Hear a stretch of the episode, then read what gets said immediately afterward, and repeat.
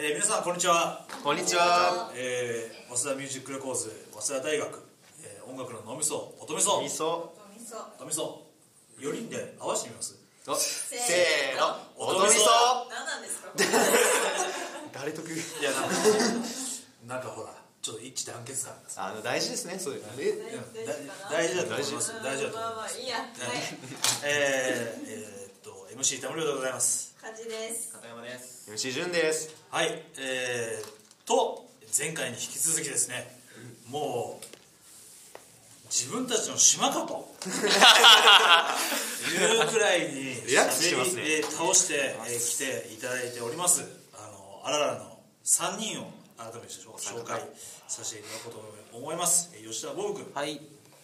ろしくお願いします。よろしくお願いします。お願いします。控えめだから、それから米沢君、はい、米沢です。よろしくお願いします。で、桶谷君、はい、桶谷です。お願いします。さあ、今回2回目になるんですけども、前回は2010から12までを振り返ってみようの回でしたが、もう予想をもうはるかに上回る、疲れました膨大な情報量が、はい、もうすごいですね。2010年代ってすごいですね。止まらないです、ね、止まらないですいろんなところにいろんなことがありすぎてね、さあ今回はどうなんだというところで、今回は、2013から15の3年間を振り返り&深掘りして思っているんですが、どっから話しますか。どっから話しますかね。じゃあ皆さんがまたですけど、その2013、15から何歳だったかっていうのをね、一度思い出してみましょう。僕は除いてね。年齢不詳。僕はもう高1から高3どんかぶりですね。あ、高1から高3。そうか、義務教育後の3、4がこの10年代だったね。僕は高2から第1なので、2015年の4月に上京してきたって感じですね。そこでこうなんかこう文化とエンタメと触れ合う接点がもうガラッと変わるっていう感じの3年間でした。ここちょっと面白いかもしれないですよ。いや、そうですね。確かにそうですね。はい。で、僕は、高2高3浪人ですね、お茶の水の予備校に通う生活が1年間もう家と往復のピンポン玉生活が1年でした。はい、これはこれで停滞の1年でしたね出かけてないですか。はい、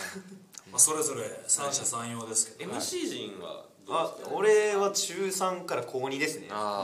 3から高2、中3からこう、片山君も中3からこう一緒ですね。私は中2から高1。中2から1。この2013、14、15あたりの1つ2つの差って結構でかいですね。でかいですね。だから僕たちは中学生の時にあったことをさっき前回で話したんですけど、もうドンピシャいろいろ影響を受け始めたのが若宮君とか片山君とか梶さんとかで、ちょっとここの違いもちょっと面白いかな。グラデーションになってます。そうなんですよ。やっと記憶がある。ようやく音楽をおっせえな。ちょっとバカだから記憶力が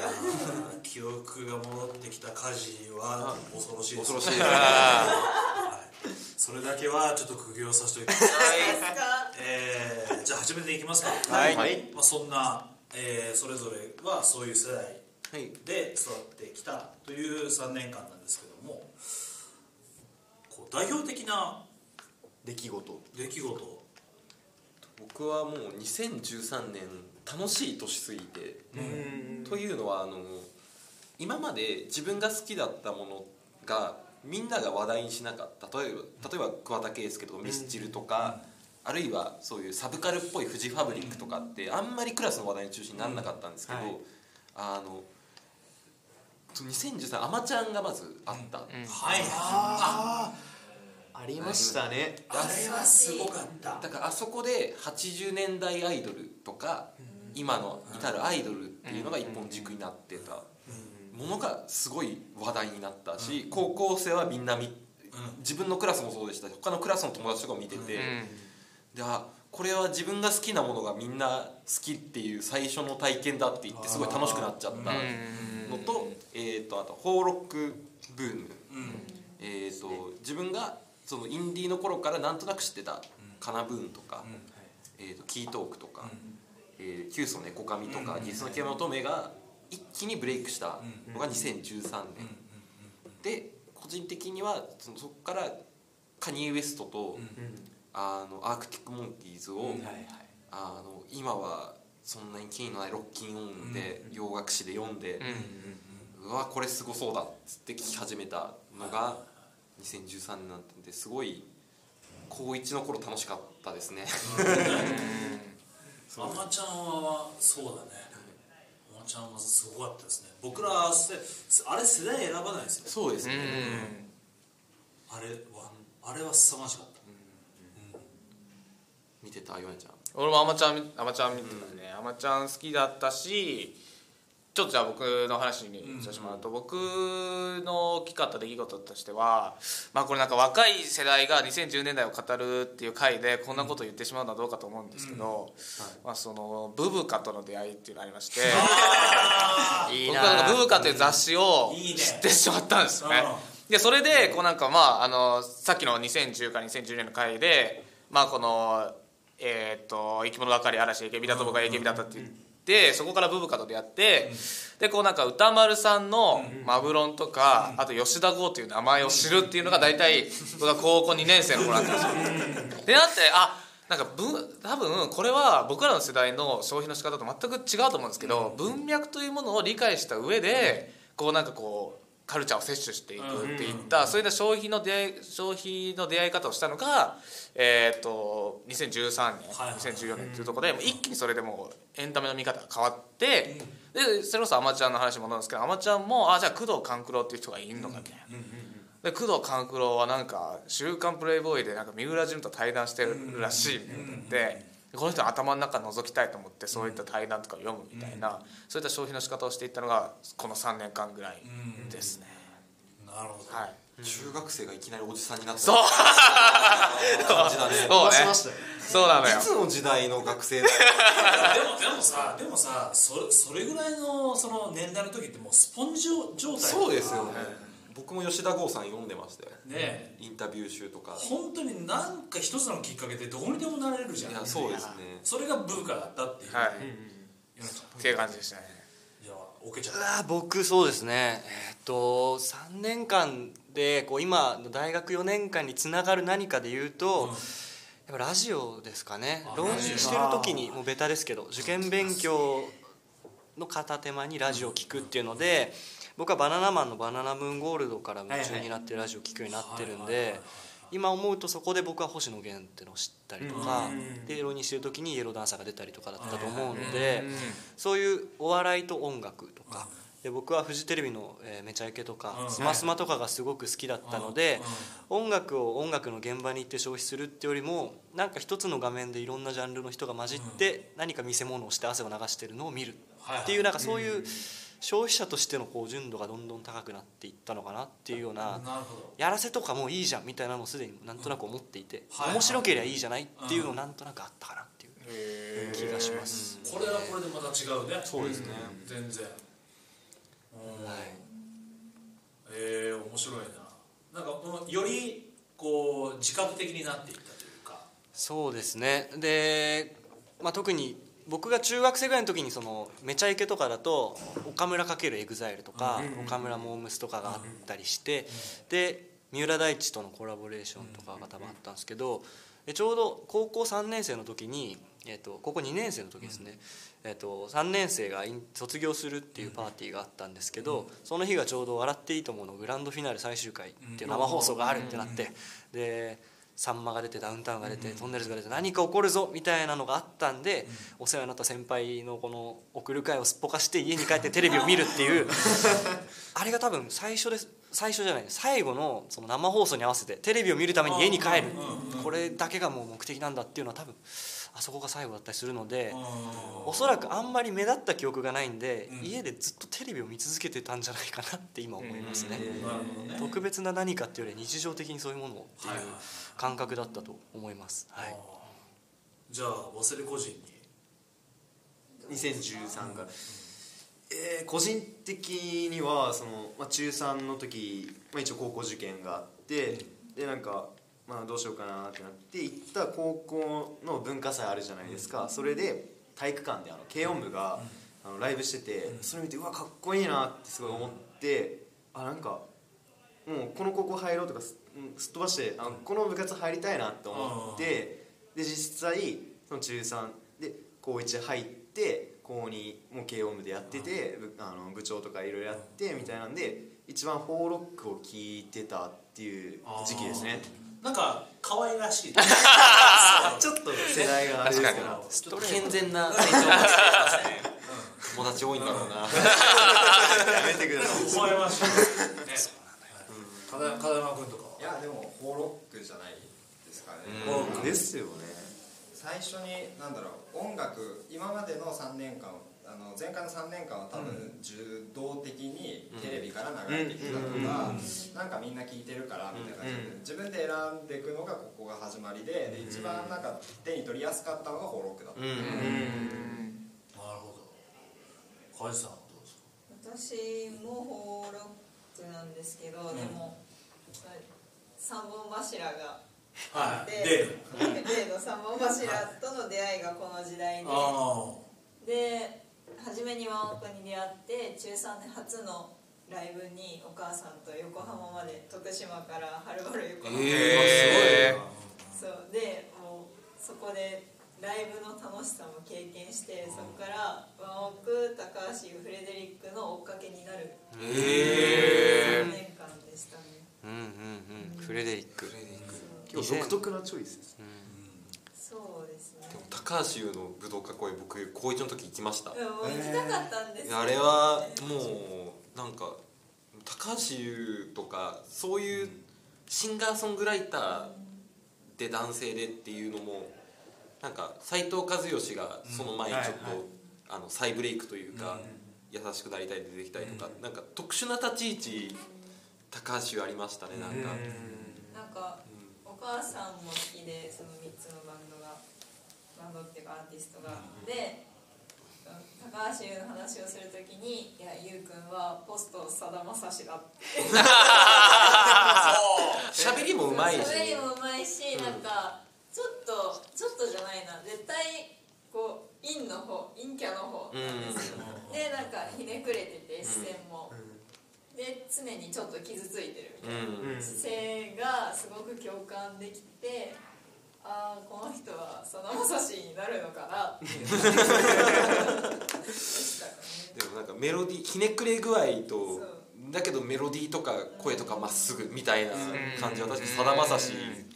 だね。さだまさし高橋優のさだまさし論を僕はね、いいですか？僕も話していいですか？僕ね、この2013から15の3年間だけ音楽よりも何か他のものが勝った唯一の事件なんですよ。半沢直樹。堺雅人だ。早稲田だ。そう。半沢直樹。これはね、小説じゃなくて僕はドラマから入ってるんですよ、でその後小説を読むようになるんですけど、池田さんのね、あれはね衝撃だったね。ああそうですか。なんかね明らかにこの時代のドラマのテイストじゃないんですよ。そうですね。サラリーマンの泥臭いそうですよね。悲哀と、で会社もねすごく封建的で、でその中でこう上司だったり、なんだりっていう自分にとってのこう悪にもなるし、善にもなるような人たちと戦っていくみたいな人間ドラマで、明らかにこの時代のものではないっていうこう違和感を持ちながらもでもどっぷりハマっちゃってあ、うん、視聴率もすごかったですよね。凄まじかった。俺ねサントラ買ったの。ああそうだ、なんとなく覚えてますね。荘厳なこうストリングスあれですよね。いつ聞くんですか。日曜劇場あるあるのあれですよね。その年の自分の中のベスト50みたいな、はいはい、アルバムベスト50みたいなのを選んでる中に8位ぐらいに半沢直樹入ってて、ドラマとか確かに強いかったですよね。2013あれ半沢直樹も2013三田さんとか家政婦の三田とか、まああれぐらいですよね大体。そうそうそうそうそう、だからなんかね本当にその3年間に関してはね、その半沢直樹が終わった後も引きずって、結構引きずって、だから作る側もだから池井戸潤原作相当やりましたもんね、枠でね。まだにやってる、今至るまでまで今回戻ってくるんですよね半沢そうですね。7年ぶり2013年が7年前っちゅうのがね、恐ろしい。そうなのよ。だから今日喋ってるっていうのがあるんでしょうけど、それびっくりしましたね。確かに。でも確かに田無良さんの言ってることはなんとなく分かるのが、うん、音楽があまり中心じゃなくなった感じはしますよね。なんとなく、うん、もちろんね、うん、その自分の中心に据えておきたいという願望はあるんですよ、うんうん、でもなんかそのこう自分の勝手な期待に応えてくれるアイテムが少なかったのは事実。うん、うん、いやでもなんとなく話題の中心が音楽以外のものに移ってた感じはすごいします。もちろんその付随するものに音楽はアマちゃんとか特にそうですけど、で、まあ、だからその音楽がダメだからそっちにっていうことではなくて、それがすごいからっていうのはもちろん大前提としてあるんだけ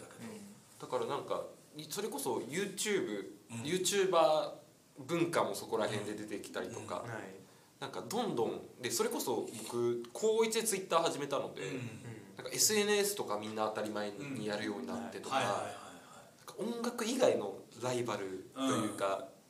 うん、何に時間を割くかっていうのがよりシビアになってる気がしますね。高校生ぐらいの時だし、もうそんぐらいの時には CD の週間チャートなんて全然信用してないじゃない、こっちも。そうですね。もうそうなんだ、もうこの頃になるともうTSUTAYAに行かなくなってるよね。うん、うん、なんかほんとめがけていくとか、あとTSUTAYAタワレコのホーロックって大きい黄色いポップのああいうところに行ったりとか、まあ、ビレバンみたいな棚になってるから、そういうところで何を選ぶかみたいなものとか、あとは夏フェスの参戦みたいな、そういうその体験しに行こうみたいな風が主力になってって、何を聞いて掘るかっていうよりもそれを写真つけて投稿するとかっていう、なんか今の感じがもう出てきてるっていう感じ、ベータ版がそこで確立されていったらつながっていく。だから2013年のヒット曲とか思い出せない、全く分かんない、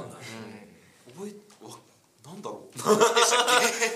その年のベスト確かロバート・クラスパー、ああブラックレディオの、そうブラックレディオとかいいっすね。だから本当にホーロックとかアイドル文化っていうのがどんどん分断というか、それぞれの島の話になってきちゃった感じはすごいしますよね。でもさ、その割にはカウントダウンジャパンに乃木坂系坂道系が出始めた、あの頃はまだ出てないんですよ。だからそれこそこれはすごい象徴的なのが、鹿野淳が、2014か15あたりに、もはや今のロックバンドってもヒットチャートを目指さない、フェスの大きいステージに勝ったやつが勝ちってゲームにもう変わってるって話をしてて、でどんどんこうなってくだろう、今度フェスの大きいステージを目指すゲームにロックバンドっていうのになってくっていう話をしてて、まあ結果的にそれもちょっと今まあ続いてはいますけど弱くなってってはいて、だから3年間で起こった日本のロックバンドで起こったことっていうのは、もうフェスでどれだけ盛り上がらせるかっていうことで、だからその象徴がやっぱり四つ打ち、カナブーンとか、キートークとかキュウソネコカミとか、いわゆるダンスロックになってった感じはしますね。そうなんです。セカオワとかが結構プッシュされたのって何年ぐらいですか？2012が RPG でヒットしたんで、確かでドラゴンナイトとかなんか結構テレビでも、そうね、あれをダンジョンオートメーターと一緒にやったんだっけ？そうですね。確かそうだよね。なんか参加っていう概念でいうと2014のアルバム年間チャートの2位がアナ雪のオリジナルさん、ああそう、うん、映画館に行くとかね、うん、そういうのもあったりとか、なるほど、まあ、アナ雪、あとまあ上位は大体イメージするやつですけど、まあ、12位にバンプのレイがあったりとか、うん、あそうですね、バンプが初めてテレビ出たのってそれぐらい、そうだね、レイの初音ミックのやつで M ステに出てましたね。あれ衝撃でしたね。紅白も出たしね、2015年には。なんかでも自分がそのなんかいわゆるタコツボの中にいるっていうのを自覚し始めたのが僕それぐらいの頃かなと思ってて、でそれと同じくして、じゃあ例えばまあ僕は皆さんが邦録だったら僕はアイドルだったんで、じゃあ AKB が2014年で恋するフォーチュンクッキーでボーンといきました。で電波組が中島哲也監督の渇きで疲れましたってなった時に、ああやってなんかこう自分がいるクラスターのものがなんかこうにブレイクスルーが起きたというか、こうなんかこう世間的に認知された瞬間にものすごくなんかこう喜ぶようになったのがそれぐらいの時代なのかなと思って、立ち会えたっていうそうですね、はいっていうのっていう感覚がその頃に見える。それまではもうなんか自分が好きなものはみんなが好きみたいななんとかあったんですけど、どんどんどんどん、あもう残ってるのは本当に好きなやつしかいないみたいな感じになってきて、そういった瞬間にものすごく喜びを感じるみたいなのがそこら辺の時期はあったかなと思いますよね。そっちの感覚の方が今なお続くよね。あの時の僕らってあれかもしれないけど、ホーロックのあいつもメジャー行っちまったなみたいなのってマジで今更思うとさ、意味が分からない。その世に出たやったってよりも、やっぱりそのグッズをたくさん昔の時のツアーの T シャツ持ってるとか、昔のインディーバンドも絶版のやつ持ってるとか、なんかそういう感じだから、なんかこのより古参であることに対する感じって、でも今なおその気持ちを持ってることってもうないじゃない、こんだけ。まあですね、なんか変なうねりの中にいたなっていう感じはする。まあ確かにね、それに比べると年代かもね、だからこれで分かるのが、やっぱり個々の趣味がだんだんちゃんとしてきたっていう、明確化してきて、でもそれはなんだろう、やっぱり時代によるものも絶対ありますよね。その中心になるものがどんどんなくなっていった結果、それぞれの趣味に没頭するしかない。ツイッターのタイムラインがみんな全然違うのと一緒で、そういう感じにをもろに体感したのが2013、15。みんなが聴いてるこれみたいなあんまりなかったですよね。3代目Jソウルブラザーズぐらいかな。カラオケとか行っても、その部活で行ったらみんな軽音部なんで、大体なんか聴いてるのがかぶってたりするんで、なんか歌いやすかったりするんですけど、クラスの友達とかとカラオケ行っても、何歌っていいんかなっていうのがなんか場をしらけさせるのもあれやしな、自分の好きなの歌っても盛り上がらないから、どうしようかなと思ったら2010年から12年の音楽、そう結構遡ってっていうのが結局、なんか俺20歳前後の頃、そのカラオケとかすごいブームで、もうとりあえず飲み行って2次会か3次会は絶対にもうカラオケがもうついてくるっていう時代だったから。で俺はそういう空気を全く読まない人だったからもう自分の好きなものばっかり歌ってて、たまにはそうですけどね。そうですね。でもアイドルとかだったらあれだけどさ、その自分が好きなバンド YouTube でむっちゃ再生回数上がってて、可愛い女の子も出ててすごく流行ってるんだけど、メジャーじゃないからカラオケにはないみたいなのが多分いろんなところで起こっていて、で今はね、星野源、あいみょんとか米津とか結構カラオケ界の救世主みたいな感じに良くも悪くもなってると思うんだけど、当時はやっぱりチャートは48系とか EXILE 系とかになっちゃっていたなっていうのはなんとなく今で、アナ雪が今アルバム2位だから、やっぱなんかいろんなものがあって、でも雑に一つにくくられてるから、そこの時代にいろいろなものを吸収するピークだった場合は結構難しいんだろうなっていうふうに思うというか、だから昔のだから20年後の人がヒットチャート見ても意味が分かんないよね。意味が分かんないだし、カナブーンとかそういうのが流行ってたっていうのは多分忘れ去られてるチャートだけ見ると別にオリコンチャート1位と彼らは取ったわけでもないし、うん、そうなんだよね、うん、なんかこのやっぱり何甲子園じゃないけどさ、うん、その売れないバンドマンがこう徐々に売れていくみたいなのがスタンダードな時代だったよね、うん、なんかその都市型のサーキットフェスみたいなのが出てきたりとか、うん、夏フェスのロッキーオンとか、なんか若手がどんどん出るようになったりとか、うん、なんかうまくいけば「Mステ」にヤングガンズみたいな扱いでちらっと出てくるみたいなところで、なんかそういうのを応援するみたいなエンタメ的な楽しみみたいなのがあったような気がするよねっていう、うんうんうん、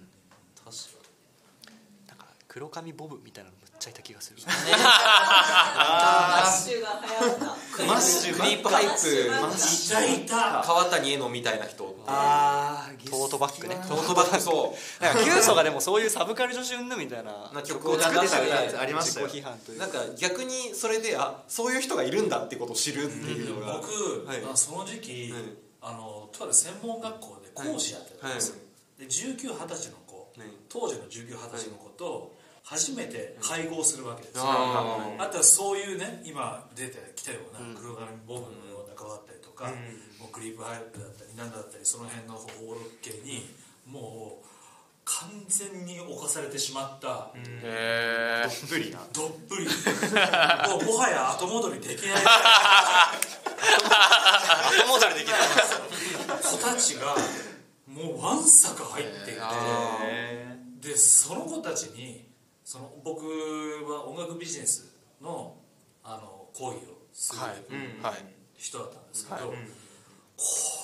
この子たちに届くことを俺は喋れるのかとものすごい悩んだ3年間だった、うん、そうですなんか何を投げてもストライクにならないんじゃないかな、向こう側が閉ざしちゃってる感じ、だからその自分のキャリアにおける危機感みたいなものもすごい感じたし、それはじゃあ俺が目線を下げてその子たちと同じ目線で世の中をちゃんと俯瞰しなきゃいけないのかとか、うん、いろんな自問自答があった時期だね。なんかそういうインディーズバンドみたいなのってなんでまだちょっと雑なくくりだったのに対してなんとなくイメージで覚えてるのがアイドルの方がなんかそのバリエーションが豊かになってきたというか、これを売りにしてるアイドルみたいなのでいろいろ乱立してるから、なんか戦国時代みたいなのってそれぐらいの時期の話だっけ。モンクロとか、まあそうですね、モンクロ出てきてもだいぶ2013年の後もそこそこ経ってるんですけど、まあだからそうですね、象徴的なのがその、まあ、ミス ID っていうのが2013年に始まって、で2013年が玉城ティナ、2014年が青田美純で、2015年が金子理恵みたいな頃なので、なんかもうアイドル戦国時代っていうのは終わって、もうなんか一人一人の女の子が自立して何かこうなんか発信するみたいな時期になってきたなっていう、それと伴ってこうなんか AKB がこうだんだん右肩下がりになってきて、でこうマスでいうと乃木坂で東京の進んだシーンだとそういったこうなんか自立してる女の子が、女の子のファンも男の子のファンも両方獲得するみたいな時期になって、インフルエンサーっていう、そうです、もうその走りの頃ですね、はい、それが多分ツイッターとか、ツイッター文化とかと一緒になってきて、まだこうなんかこうアナーキーの頃というか、こうなんか少しなんかこう突拍子もないキャラクターでも受け入れられる頃っていう感じですよね。いかにして色を出して目立つかっていう、そうやっぱり先鋭的になってきて、うん、でもそれはそれでサバイバル感あるよね、うんうんうん、東証女子流とかもうその時にはいなかったよ、いないのもういない、うん、そのぐらいの時ってもう古いのか、そうだよね。だからバンドもサバイバルだったわけだし、フェスでどうのし上がって、うん、ライブハウスからもしかしたら何万人のステージできるかもしれないっていう時代だったのに、例えば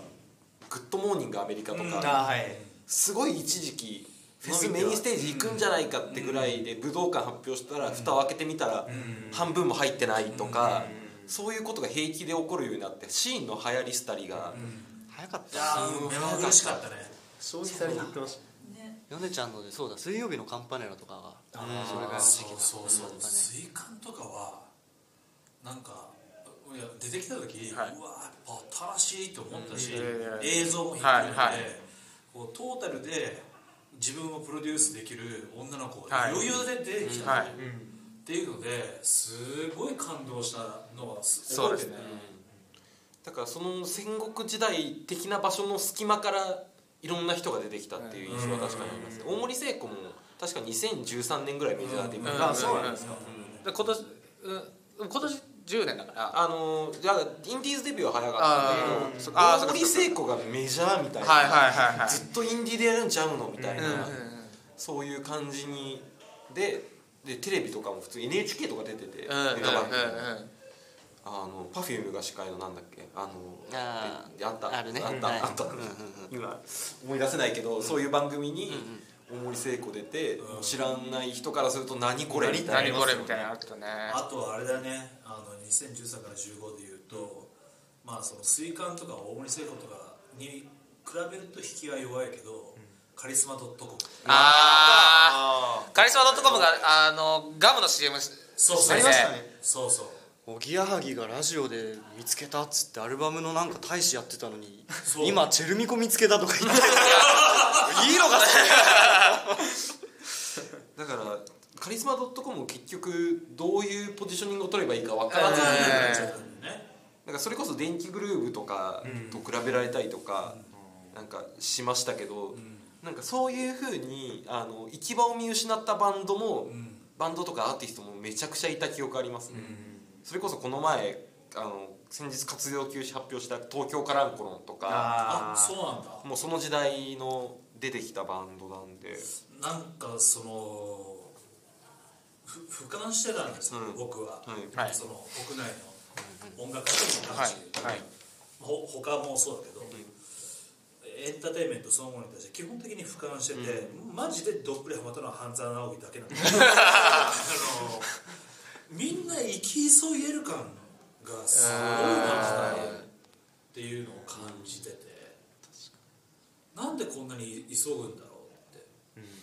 誰も彼もなんかでもサバイバル感っていうか、だんだん閉塞感というか、あれもしかしてこのいろんなものが右肩下がりになってって、でっていう感じはなんとなく高校生ながらにありましたね。なんか結構それは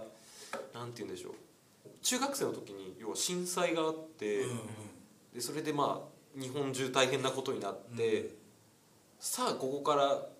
復興だみたいなポジティブな空気はなかったですし、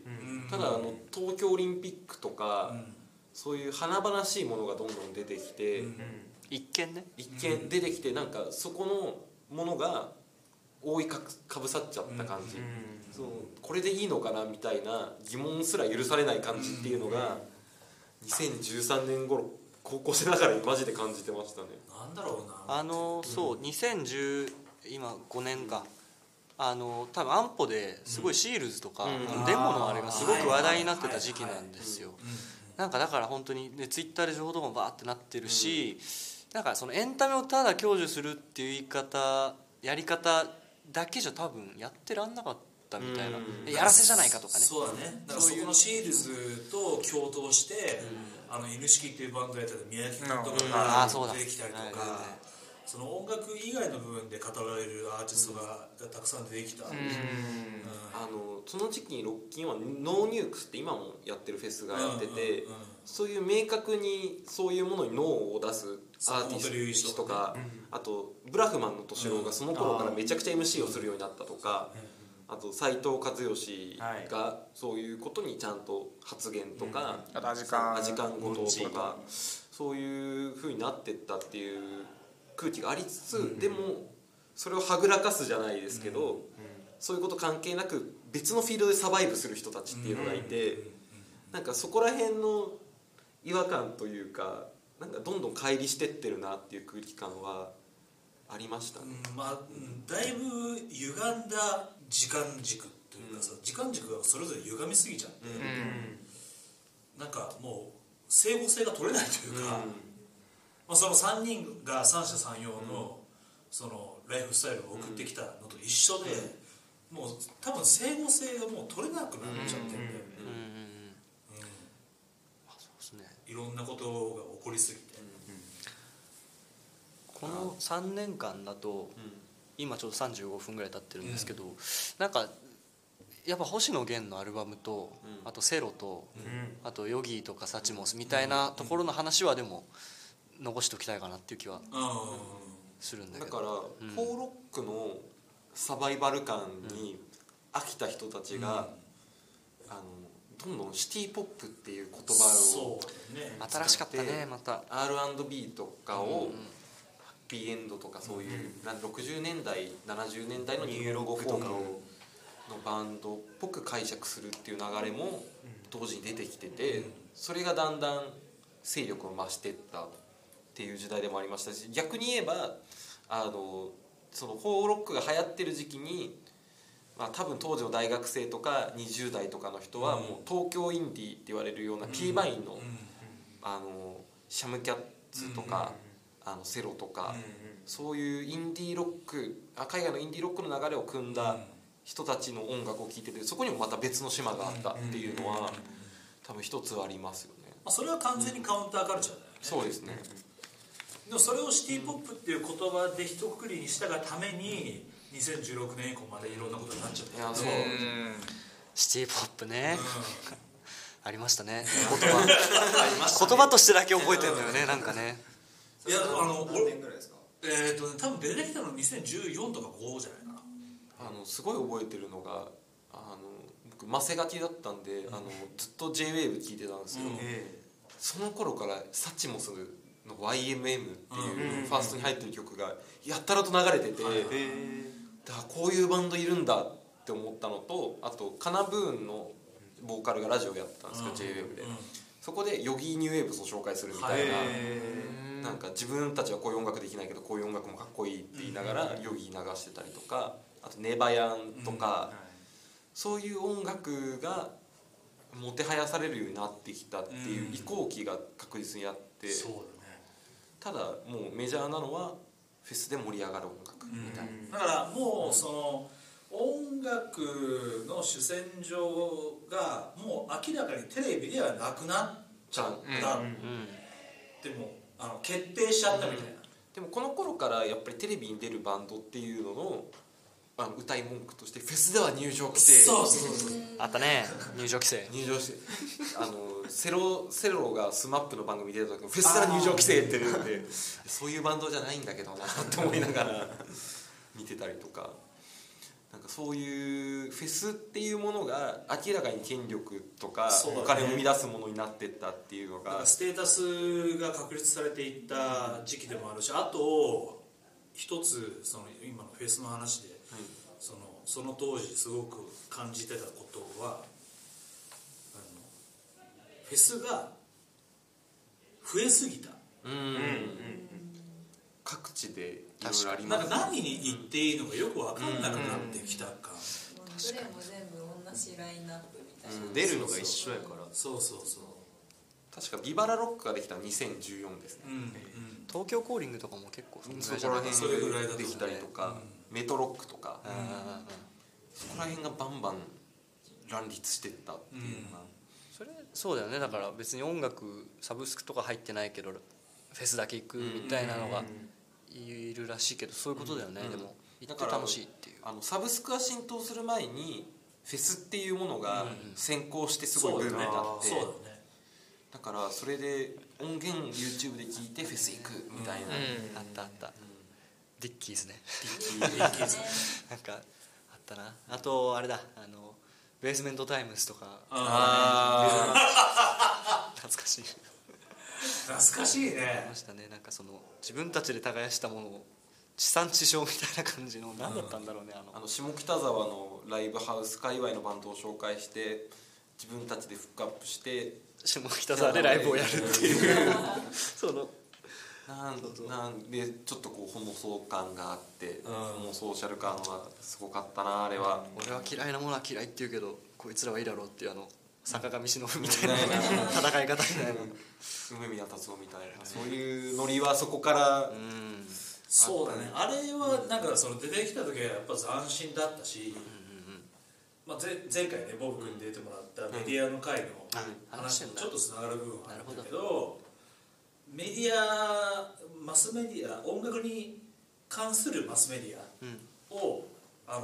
殺した感はあったそうですね、うん、一時的にでもだから要は音楽主音楽メディアに書かれてることは忖度だぞっつって言って自分たちの信者を獲得していくっていうのはもうなんかその次の時代のインフルエンサーたちの流れと全く一緒というかまあ炎上商法だもんねそうそうそうそう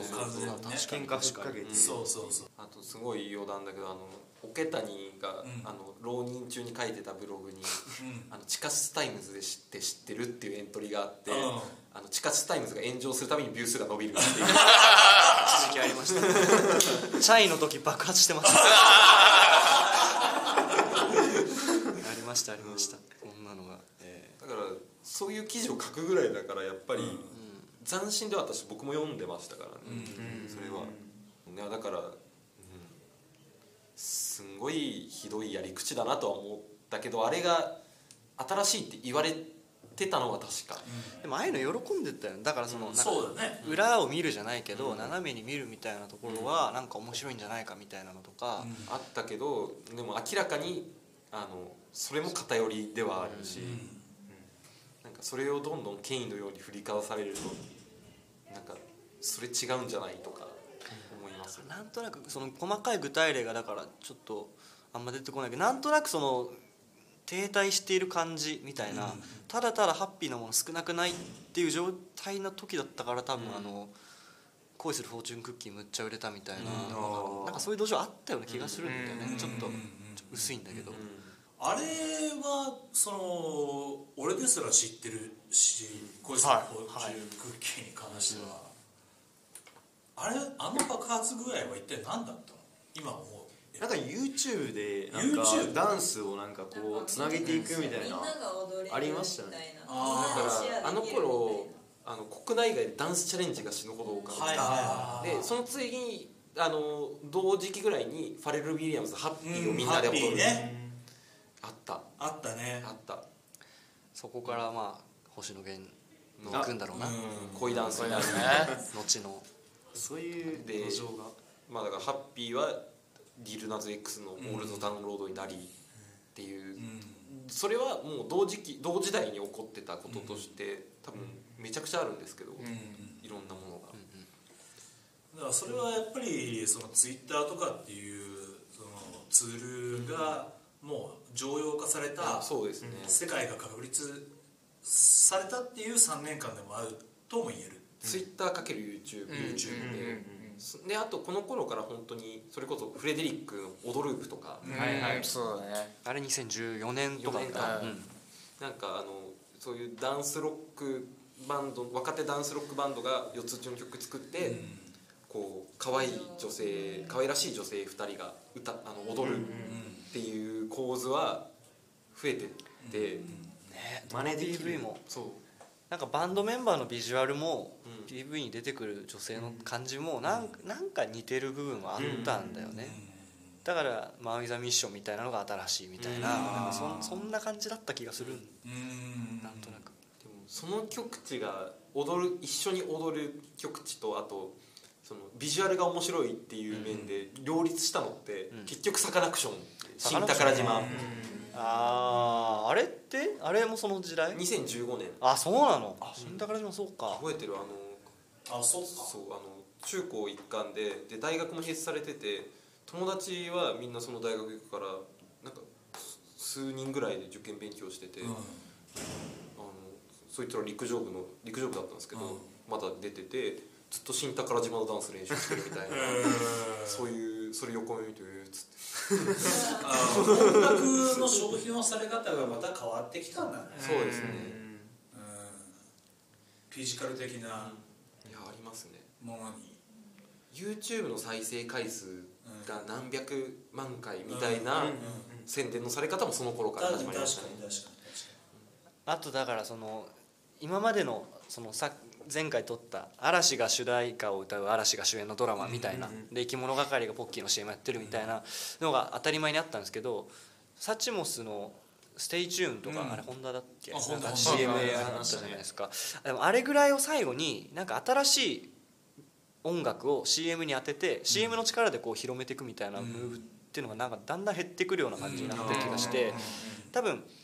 今は本当にそういうの少ないと思うんですけど、これぐらいの年代の時にそういうサチモスっていうのがこれで人気になったっていうのがありつつ、アースミュージックエコロジーで宮崎あおいがブルーハーツ歌うとか、満島ひかりが中島みゆきをカロリーメイトの CM で歌うみたいなのがなんかこう混ざり合ってて、で結局は新しいのを撮るんじゃなくて懐かしくてみんな共感できるみたいな方向に流れていく分岐点ぐらいの時なんじゃないかなっていうような感じはしますね。今スピッツとかフジファブとかを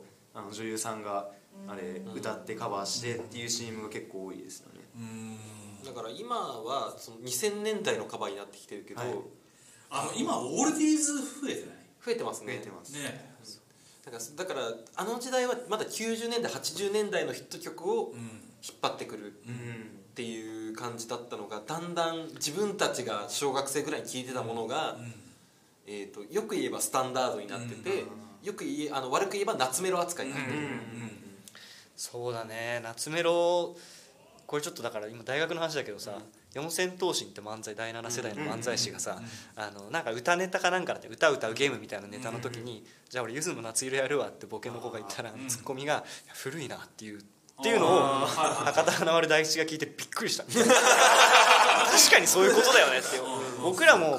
夏色別に知ってるけど、よくよく調べたら90年代の曲でしょ。確かなんなら生まれたぐらい。いやそうなんですよ。それをなんか当たり前に夏といえばのもう刷り込みじゃないっていうのを。ハッとしたというか、確かに確かにみたいな、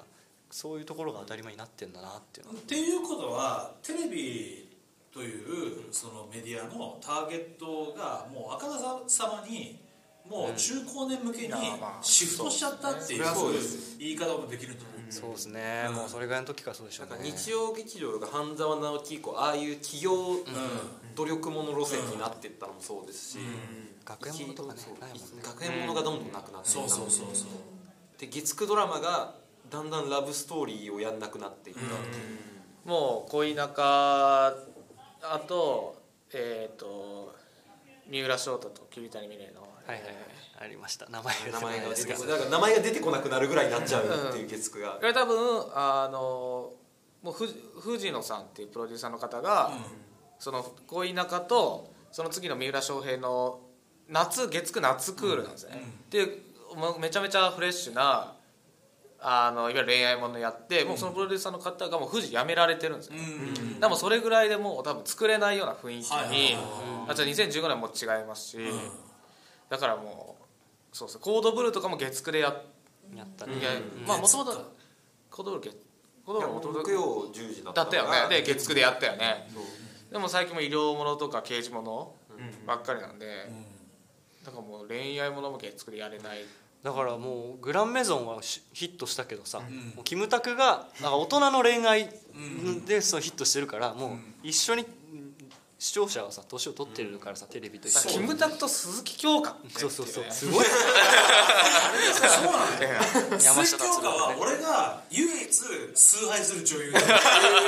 俺の世代でね。そうそうですよね、俺の世代でやっとそうだね。ドラマと CM でよくわかるよなっていうのはすごく。キャスティング見てもさ、木村拓哉、鈴木京香、ミッチ、おいおい、見てて楽しいけどねっていう、そのなんか昔懐かしいのは同窓会みたいな。いやそうっすよね。面白かったですね。あはい。そのドラマの間に流す CM で最新の曲入れる必要ないんだよね、別にっていう。独立してますからね。そう考えると月9でやってるサマーヌードってなかなかいびつな。なんで2013、確かにヤマピー主演で、これ別に若くも年寄りでもないヤマピー主演で、夏の浜辺が舞台でラブストーリーで主題歌はヤマピーがカバーした「真心ブラザーのサマーヌード」で、挿入歌は若者のすべてでっていう、時代感覚が一番分かんない。分からないね。分からない。でもなんか若者の全てがいいところに流れるみたいなのから2000年代の夏メロがどんどん増えてった感じはしますね。だから僕ずっと思ってるのはやっぱ、モテ期は5年に1回やってほしいよね。この年はどういう音楽なんだっけ、主人公がカラオケで歌う曲なんだろうみたいな、そういうのやってほしいなって。音楽を使うっていうドラマだとね、あれすごい良かったから、あれ面白いね。あれね、そのモテ期で一番覚えてるのは、モテ期でのイベントをリキッドルームでやった。パフュームがね、森山だ、そうだ、未来が出て、あれ俺行ったんだけど、あれ面白かったもん。マスとそのサブが完全にこうクロスオーバーする瞬間、そこにあれでもエンドロールで使われましたよね。そうそうそうそう、見た。そうだそうだ、シャダラパート、あれか、小沢健二さん、ホームページ上のエンドロール、あれはね、やっぱね、今振り返っても斬新だったし、ああいうことが起こってほしいなっていう希望はある。でもああいうものも結局はあの1回の部分にいろんな人がすがって、サブカルってものが逆に商品化されて、そうそうそうそう、なんか嫌な感じになってくるっていうのが、そう、なんかパッケージされた感は、その後のね、商品のされ方を見てると、ある。でもあれは本当にあの時代にしかなかった時代の空気を、なんかみんながツイッターとかインターネットとかナタリーとかにワクワクしてて、であのインディーの音楽と、インディーのそのものがあの自分ダメな自分と自己同一化されるっていうのが、なんかあの時代に一瞬あった空気感っていうのを、でもなんかそれがこうやけに中高生の頃に見るとかっこよく見える、なんかすごい輝かしいものに見えちゃうっていうのが。もうなんかずっとあれに憧れちゃってる感すらあるもん。僕は分かるわ。だってオレンジデイズとかもうできませんでしたっていただいちゃってるから、なんかああいうね、なんか社会に出てなんかフリーターみたいなので、なんか起こるんじゃねこの飲み会みたいなところ、それは分かるよ。なんかあのね、そっちにあれなんで、俺もそのクロスオーバーする瞬間、クロスオーバー全然違う。作品の中の方のっていうことね。俺はあの現象、もうモテ期っていうあの現象にもうものすごくあんなのがもう一回見たいみたいな。帰り道で脳内に星野源のバラバラが流れることではない。ではないの。違うのね。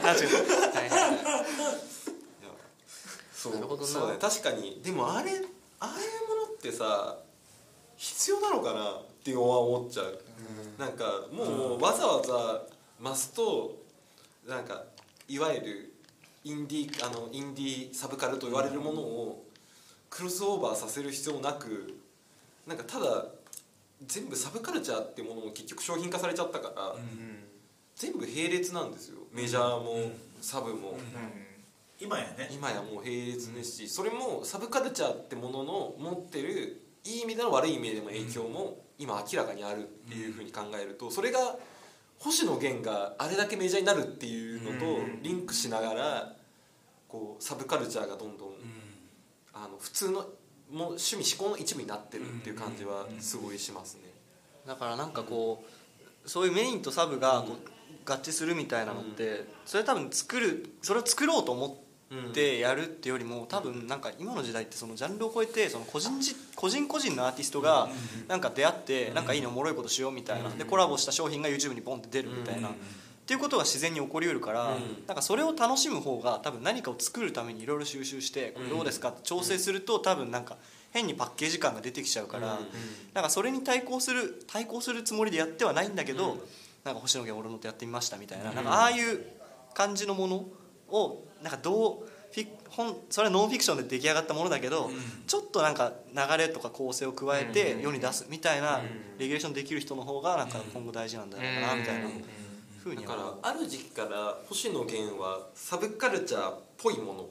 大人計画とかそういうものと明らかに距離を取り始めた時期があって、それが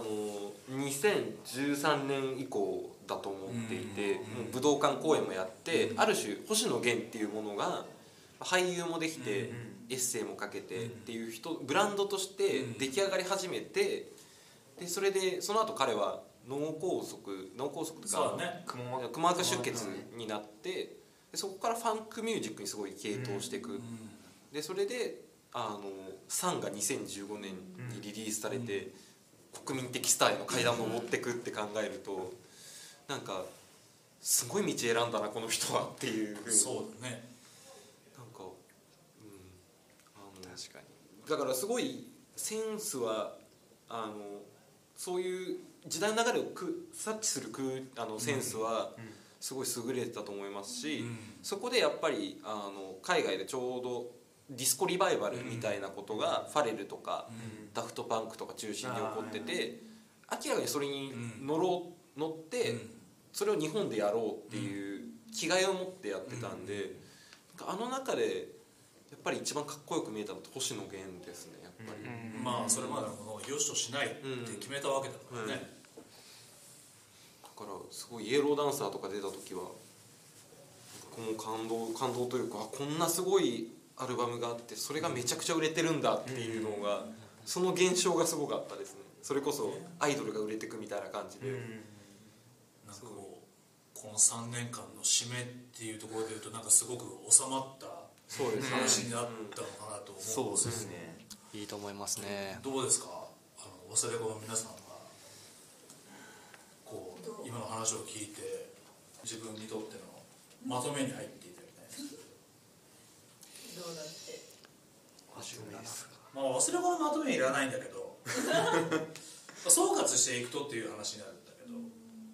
結構ビャービャーっていろんな方面広がって、もう選択肢がもう一気に増えたから、そういう時代だったっていうことですよね。まとめってと高1から高3で高校から浪人だったりで、中学から高校でしょ、携帯とか持ち始めるじゃん。そうですね。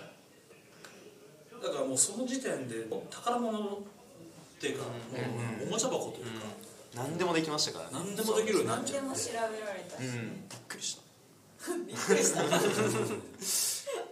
それが当たり前のように今使ってるわけだからね。中心やっぱりスマホ中心に進んでった3年間だった。そうなんだ。スマホの本来の意味での影響力が如実に出た。そうですね。みんなが慣れ出して使い勝手がもう、リテラシーのね、そのありなしっていうのはもちろんまだまだ追いついてない、あったけにしても、なんかそういう個人が主役になる時代の入り口が開かれた3年間であるのか。そうですね。調べるのとフェスに行くのとでバランスを取るみたいな。ありふれたことですけど、よくも悪くもスマホありがとうつったれっていう感じですね。なんかいや、いいんじゃないですか、それで、いいのかな、まあでも時間的にはあれだけど、そうですね。だからなんかこう締めていただいても全然構いませんよ。締めていただいてこうその次の2016から19もあるんで、そこに向けての話でもいいですか。でもやっぱりそのさっき中心点っていう話があって、僕もやっぱり何か正解が欲しくなっていった、頃ではあって、ですがるように買ったのが新装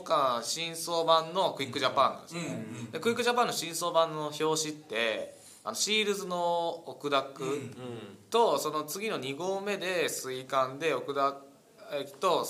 コムアイが対談するみたいなことで、時代の空気感、さっきもちょっとコムアイの話もシールズの話も出てたと思うんですけど、時代の空気感っていうのも探ったけれども、本当にここにあるのみたいな。クイックジャパンってこう今までずっと、高校生の頃からそういった文化に寄ってて、昔のものと掘り起こして読んでたんだけれども、自分が求めてたってものって本当にどこにあるのって思い始めたのが多分2016年の頭ぐらいなのかなっていうふうには思いますね。なるほど、はい、だからなんか偏りというか、なんかそれこそ右か左かみたいな議論とかも、その時にだんだん無意味になっていったというか、お前はどっち側なんだとか、そういうのを迫られてる感覚とか、うんうん、そういう風に偏った方に乗っかってパイを奪い合うじゃないですけど、うんうんうん、仲間を囲うみたいな空気感になっていったのは確かにだから中心点がないって多分そういうことですよね。中心点がないっていうことはもっと言い換えると、うん、みんな主人公を欲してたってことなんですね。ポップアイコンじゃないけど、うん、自分がすがれるものが欲しかった、うんうんうんうん、だからそれこそフェイクニュースみたいな言葉もそこら辺から出てきたりとか、なんか自分が都合のいい真実みたいなのをみんな求めるようになっちゃったのかなっていうのは、まあ高校生なんでそこまではまだ考えてなかった頃なんですけど、うん、でも潜在的にはそういうの多分あるよ、ありましたね。だからなんとなくバラバラになって分断されてったっていうのがあるのかなと思いますね。そんな取り留めもない3年間はいはい、2013から15年、はい、だからその後の4年間僕どんどん接続されていく感じっていうのがつながっていく気はしますね、うんうん、いい意味で答えが見つかっていったよね、うんうん、そのちょうど過渡期だそうですね、うんうん、もうずっとなんかそれこそディグってた、あ、うん、そのいろいろ蓄えている、うんうん、っていうかなんか蓄えてるっていうよりもなんかずっと探してた、うん、3年間だなっていうのはありますね。だからその当時の例えばその高校卒業してとか、はい、っていう環境もあるかもしれないですね。大きいはずなんだよね、はいはいうん、いやいやまだ盛り上がっちゃいました、はいはい、ありがとうございます。これ本当に2回で終わる話だったんですけどまるで終わらないので3回目突入しちゃいますはい、大丈夫なのだろうか。俺たちで3回突入して大丈夫なのだろうか。編集を2回誰だったらその代わり宣伝頑張ってください。はい、わかりました頑張りますお願いします。じゃあ、次回は2016から、19まで、はい、現在に至るまでの話になるわけですが、はいはい、今回もあららの3人に登場していただきました、吉田ボブ君、はい、米沢君、はい、奥谷君、はい、次回もよろしくお願いします。お願いします、はい、ありがとうございました。ありがとうございました。ありがとうございまし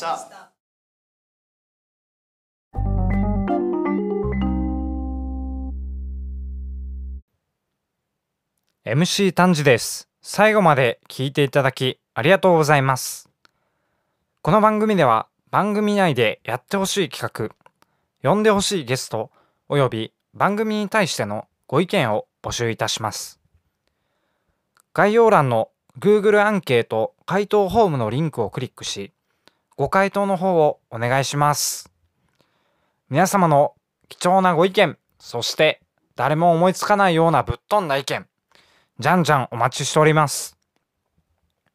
それでは良い一日をお過ごしください。司会進行役の MC 丹治でした。またお会いしましょう。